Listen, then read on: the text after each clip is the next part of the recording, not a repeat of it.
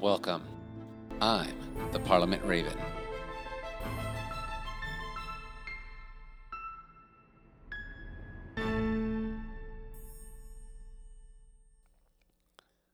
Welcome. Pull up a seat, pour yourself a cup of tea. My name's Jason Rodriguez, and I'm the Parliament Raven. Remember, if you'd like to join the conversation, find us on Parliament Raven podcast on Facebook or come to gravitos.co and email me. Try to get back to you and get you involved as soon as we can. Welcome back to the season of recovery, and today is rehabbing reputation.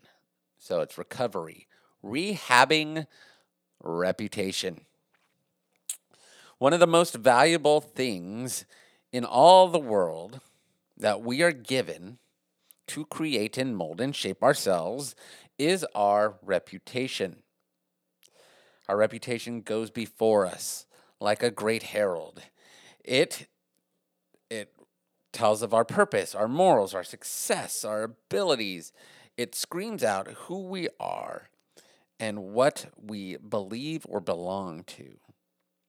And in a world of super fast information gathering on Twitter, now known as X, and LinkedIn, and Instagram, and Facebook, and Google, and DuckDuckGo, the list goes on and on. It is quickly that our reputations can come to a cataclysmic, exploding disaster. So, what does it mean to rehab your reputation? Look, the extent or event of action of destroying your reputation can turn your life into a dumpster fire. Could be cataclysmic for years, right? The church is the most unforgiving and the most unforgetting group of people in the world. uh, let me tell you, right? For people who are supposed to be salt, supposed to be light, and per- supposed to be, supposed to be, revivers of the dead, call things back to life, we don't do our job calling back Lazarus. So the reason I bring this up is because going through life, I have seen timeless times. Yeah, I, maybe timeless is not the right word. Maybe just a lot of times. I mean, timeless means to go I mean, it's timeless, you know, God's timeless. These are not timeless. These are definitely happen in a moment of time where people that I knew were affected by the ruining of a reputation as the consequence of actions. And we'll get back to that, but let me give you the list. All right? So, look, I am not giving you this list as a way to like point these people out and go, to, to go negatively about what they did. That's already been said and done and pointed out by the media, by the church, and still by a lot of people. What I'm doing is to show that how we, the church, have missed our chance to rehab, to do what the Bible uh, has shown us to do for ages. So uh, here goes the list Ted Haggard, Richard Roberts, Rob Bell, Eastman Curtis, Todd Bentley, Jonathan Welton, Mike Bickle. The list can go on and on. And there's some very famous names that I did not mention, and some less famous names on here I did not mention. And the reason why I mentioned these names is because I had was affected in some way, shape, or form, whether it was being an adjunct for a while at Oral Roberts during the fall of some of those names, or it was being in ministry, or it was that my friends were affected. Uh, whether it be because they were involved in the ministry or they put their faith in this person, really has something to say about idolatry culture found in the church. Sad to say. It also shows that we mishandle rehab. people with huge reputations doing legitimate damage were wrong. Man. Well, what about minor damage. You know, a lot of us are not these huge guys, right? Uh, a lot of us doesn't don't have multi-million dollar um, ministries. A lot of us, well, some of us have multi-million dollar corporations. Uh, you founders out there and, and you CEOs who who listen as a par- part of the parliament. But and and you know how important how much important your reputation is to business. Um, but uh, you know the everyday working class, the hard workers, the business owners. What if we? Oops! How do we fix the oops? Man, here we go. Let's get into it. Let's dig deep. So, as I said earlier, this is not a new thing. This has happened before. And there's three people I'm going to highlight. Uh, I'm going to highlight Matthew. Yeah, you should know him. I mean, if you've at least picked up a Bible, there's a whole book on the guy, and if you've watched The Chosen, he's the autistic one that uh, that autistic tax collector. Great. I mean, great portrayal. I never even thought of. Just amazing. Uh, then there's this the second guy is called Zacchaeus, and you think of um, tax collector on steroids because he's a head tax collector. And then the the third uh, on my list is is a murderer and a a very famous guy of his time, Saul of Tarsus, but mm, he's better known as Saint Paul the Apostle. Talk about a rehab of of reputation.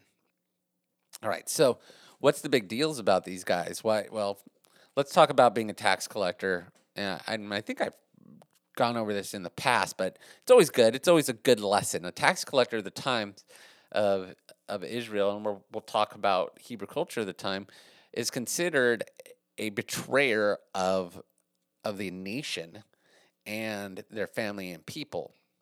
So they were considered unclean, which means they couldn't go to the temple, they couldn't be in any of the feasts. Uh, they were betrayer of their of their friends and family. So they were outcasts in their very villages and cities where they collected taxes. And because of that, probably bitter the bitterness that set in on that made them cheats and oppressors backed up by Roman soldiers. Yeah. So you can imagine when I say head tax collector, how much more Zacchaeus was uh, hated and despised than Matthew. Right? We have Saul the murderer, uh, and he murdered uh, believers, and he pulled them out, and he made their lives. He either threw them in prison, made their lives miserable, or killed them. Uh, it's pretty simple. Now I'm going to give you the verses where these come from, right? So Matthew nine, nine through thirteen. Uh, personal uh, writing about how he came um, out of being a tax collector. Luke also pulls this story out, and uh, you get his Hebrew name is which is Levi, and that's in Luke five twenty seven through thirty two. And I don't expect you to believe everything I say. I want you to go look it up, but that's why I gave you the addresses. For you, those of you who are believers or non believers, go check out the story. It's pretty um, cool. And then you have Zacharias, or sorry, Zacchaeus, not Zacharias, Zacchaeus. And Zacchaeus was a wee, wee man. There's a song about that, but let's think he was the size of uh, Tom Cruise, maybe smaller. He might have even been a dwarf. I mean, if it says he was low in stature, that could have been, even mean that he was just like four eight. You know, imagine a guy, an adult who was four eight and staring up at all the people uh, who was head tax collector. I mean, probably picked on. I mean, there's some bitterness there for a reason to to kind of be going to head tax collectory, if you think about it. And these are not justifications. I mean, these guys' reputations, they lived up to them, right? So, so how did they rehab them? I'm going to put aside. There's some side notes here. I'm going to put aside, and I'm going to move on. But how how do we rehab? It all starts I mean, look, with the very first thing, it it all starts with admitting the mess up. If you start a dumpster fire or you are a hot mess, You need to first, in order to fix it, you got to admit to it. And usually it's that dumpster fire, that hot mess that ruins your reputation. Right? To oneself and to the ones you have wronged. Uh oh. We, I, I just can't admit it to myself and move on. You don't build trust, you don't really rehab your reputation if you don't go make amends, ladies and gentlemen. And I say that in the nicest way because there's someone I know, I won't say personally, acquaintance of mine, who recently is rehabbing themselves after a few years, but has not done anything to reconcile or fix the wrong done. And I'm not going to throw any names out. No. But I'm just saying, I've already seen it, right? So the change has to start somewhere, and that is with us, right? The remix, the the repent, the renewing of the mind, the fixing of the problems. Man, I can make the list. Let's go. Let's talk about it. Changing one's own self. Now, I look. I say you need Jesus for that, but those of you who don't believe in him, you know, I'm going to talk to you too because the the the wisdom of the word and the truth that is the truth is always prevalent and good. So, fix the issue with oneself. The reason I bring up repentance is because repentance is to turn away and change, right? It's a great word that's misused a lot,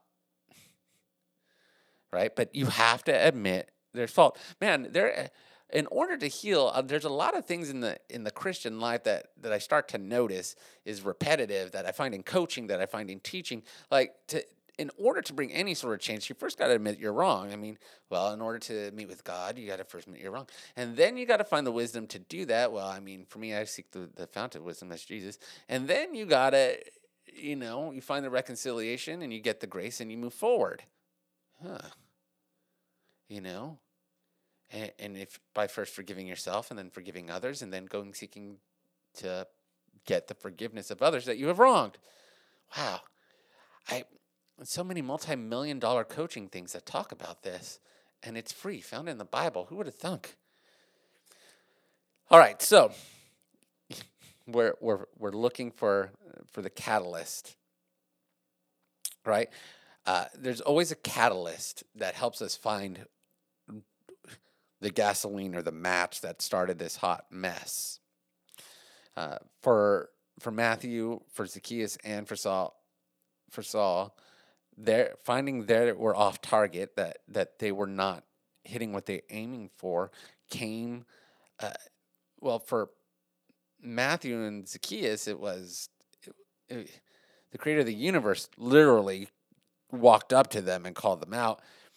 And then paul was blinded by the creator of the universe. Now it doesn't always have to be that drastic right? So matthew had the grace teacher of all time tell him that uh, he was meant for more and just to follow him and become his student.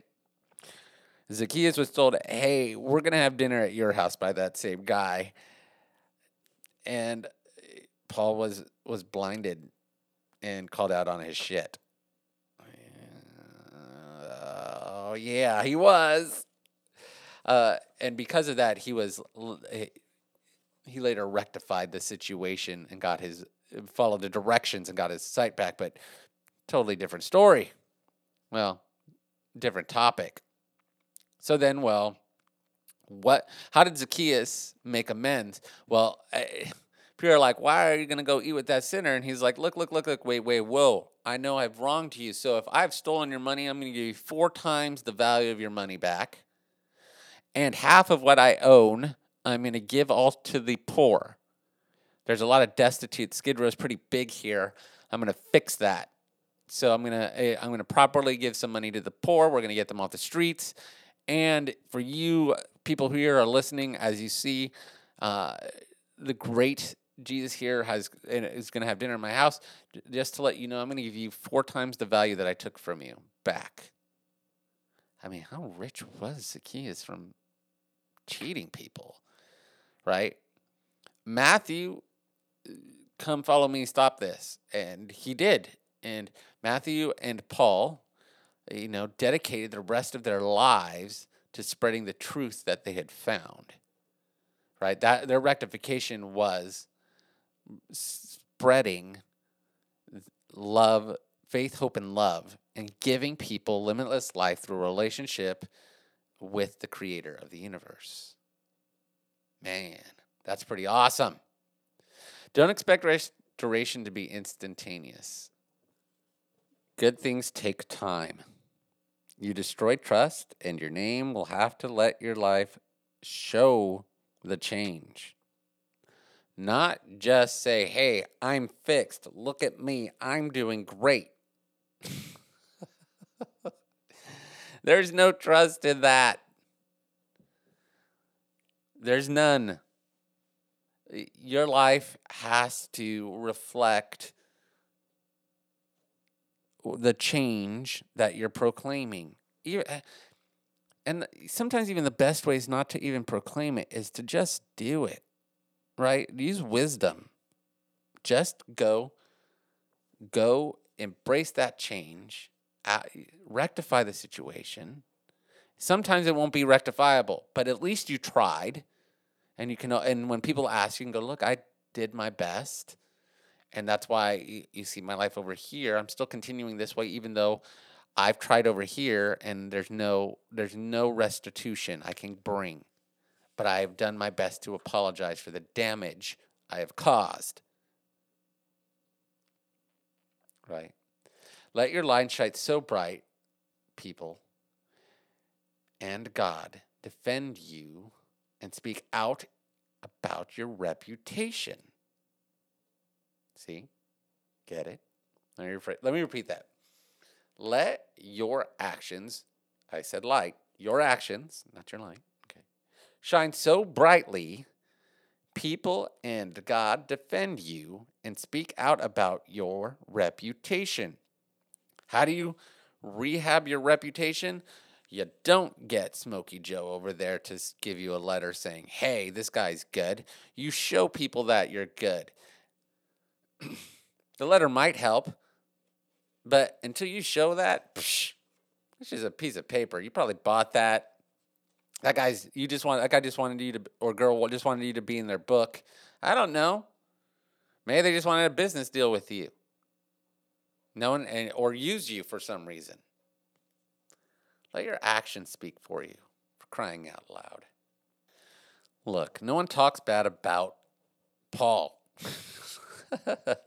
they don't.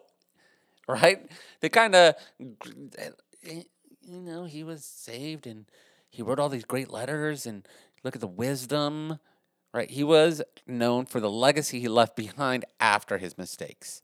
Matthew, the legacy he left behind after his mistakes. Zacchaeus, eh, look, there's probably we could probably go and find a study that talks about his historically. Maybe there's documentation, maybe there's not, but it's in it's in the word, right? Which is documentation enough. And think about how many thousands of years his story has been told, right? Their reputations were restored, rehabbed through their actions. So let's recap. Admit your shit. That's the first thing we do. Get the help and fix it. Reconcile, apologize, or make things right. Then move on and let your life and your actions Close the mouths of your naysayers. So, what do I leave you here with? What's the challenge? Some of you don't need to worry about your reputations. Well, not in the big sense, but maybe there's a reputation issue in the small sense, maybe with family, a family member or or a friend or a business partner or an ex business partner. Maybe your reputation has um, lost a little of its sheen or shine somewhere. Think about it. Think of where that might be. And if not, man, amazing, fantastic. Keep on your journey, keep on keeping on. But the challenge goes out to you to take a look first. Yeah, it's always it's probably always going to start like that in this. It, it seems to be as we go through this re- recovery series. The first thing is like introspection and, and finding if there is. And some of you know if you have dulled your light, your your reputation. So, look, take a look. Oh, and if you ha- don't have a strong reputation yet, maybe that's there. There you go. There's the opposite challenge for you. Go strengthen. Go let your actions build your reputation. Find ways to build towards impacting the way you want to impact. Right? And maybe that's not rehabbing, maybe that's constructing uh, your reputation. So those are my two challenges. So rehab a reputation or construct a reputation. Uh, I like this. I like where this is going, Parliament. But until next time, please pour yourself another cup of tea, and I'll talk to you soon. Goodbye. Like, subscribe, leave a good comment. Thanks for visiting the Parliament. If you want to know about Gravitas coaching, please visit gravitas.co. It's also where we host the Parliament. Join the conversation on Facebook at the Parliament Raven Podcast. Last but not least, the intro and outro music credit.